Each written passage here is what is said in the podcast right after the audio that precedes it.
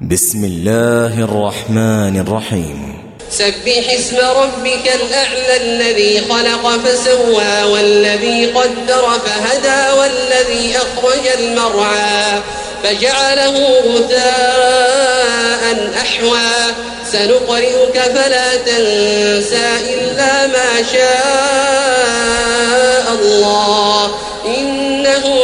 يعلم الجهر وما يخفى ونيسرك لليسرى فذكر إن نفعت الذكرى سيذكر من يخشى ويتجنبها الأشقى الذي يصلى النار الكبرى ثم لا يموت فيها ولا يحيا قد أفلح من تزكى وذكر اسم ربه فصلى بل تؤثرون الحياة الدنيا والآخرة خير وأبقى.